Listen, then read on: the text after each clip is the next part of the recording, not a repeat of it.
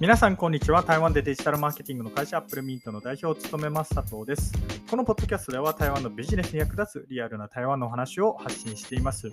今日のテーマなんですけれども、突然ですが、皆さんにお尋ねしたいことがあります。皆さんが思う台湾料理って何だと思いますか？僕、正直台湾料理ってないと思うんですね。っていうか、うまく定義されてない。なので、そろそろ台湾料理をきちっと定義して、であのなんか B 級グルメイコール台湾料理みたいなのはやめた方がいいんじゃないかなって個人的に思っているという、まあ、そういうお話でした、まあ、このお話をしようと思ったきっかけなんですけれども先日世界のグルメランキングみたいなのが、え、発表されたみたいなんですね。なんかツイッター見てたらそんなことを、え、誰かが投稿していました。でこのグルメランキングによると1位がどこだっけな？ごめんなさい。1位どこか忘れたんで、あ、1位イタリアが。1位イタリアで、で、まあ、フランス料理が上位にあったりとか、えー、日本料理、中華も上位にあったりとかって、まあ、順当に皆さんが思う、いわゆる美味しい料理ですよね。そのトルコ料理もしかり。まあ、そういったのが、えー、上位にランクインされている中、えー、台湾料理、台湾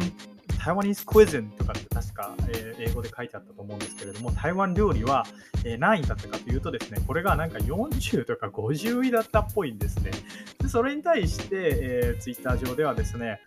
いや、このランキングはおかしいと。台湾料理はもっと美味しいのにとか、あるいは、いや、このランキングは妥当じゃないみたいな、結局、粉もんとあの米しかなくね？みたいな、そんな声もあって、あの、面白いなと思ったんですけれども、僕はですね、あのこのランキングが、まあ、いい悪いとっていうのは別としてそもそも台湾料理ってなんだっていうことを正直思いました。なんか台湾料理って聞くとおそらく多くの人が、えー、小籠包って言うと思うんですけれどもあの小籠包って全然厳密には台湾の料理じゃないんですよ。でじゃあ本当に台湾の料理って何だろうって言った時に出てくるのが、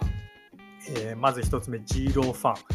えー、なんていうんですか？チキン飯？ごめんなさい、鶏飯か。ごめんなさい、鶏飯。で、えー、次がルローファンですね。ルローファンあたりも台湾料理かなと思います。あと、えっ、ー、と、ジョアピンっていう、あと、チョンジョアピンとか、あの、ネギ餅とか、ああいう風な、あの辺が台湾料理なのかなっていう風に思います。じゃあ、その他台湾料理何かって言われた時に、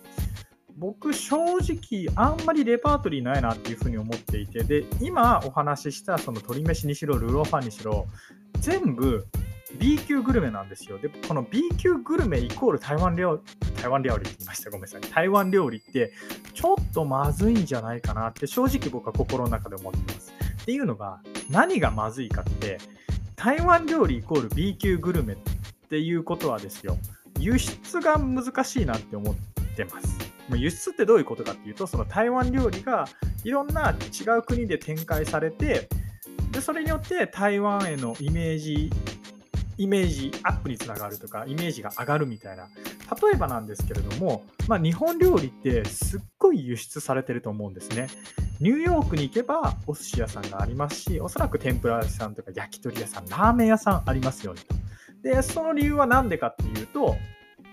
まあ、一つは単価が高いかなっていうのはあります。例えばお寿司ってあのニューヨークとかロサンゼルスとかで食べると、まあ、平気で、ね、5万円とか4万円とかあの平、ね、するんですけれども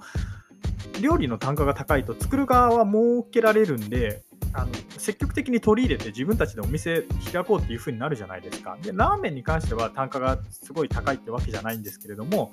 まあ、日本料理イコールラーメン。で日本料理がブームだったりするんであラーメンラーメンを作ったら儲かるかなっていうことでなんかそれこそベルリンに確かありますしロンドンにもありますし、えー、ロサンゼルスとかニューヨークとかにも、まあ、いっぱいあるでこれによってなんか日本って料理めっちゃうめえじゃん。すげえじゃんみたいなイメージにつながってると思うんですね。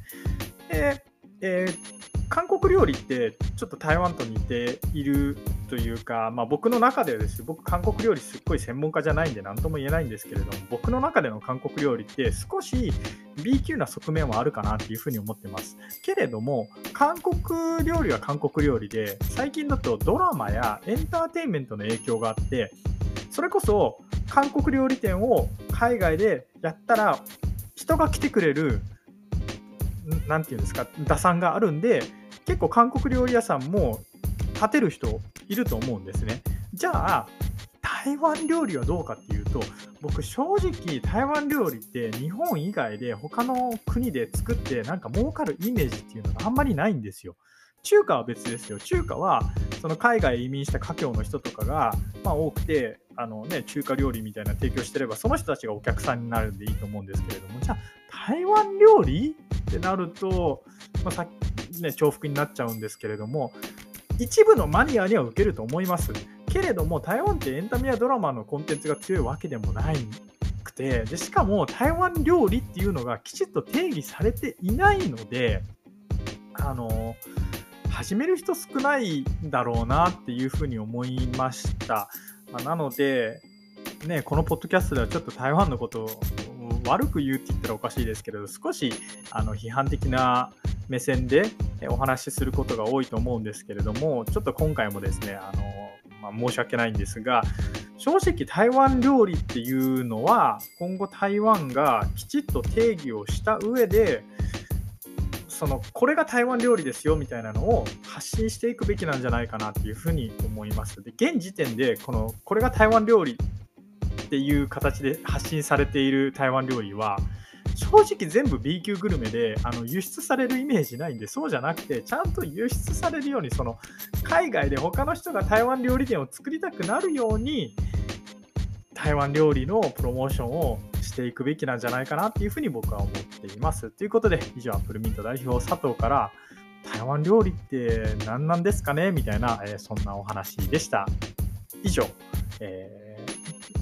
ー、いつもお聴きいただきありがとうございました。それではまた。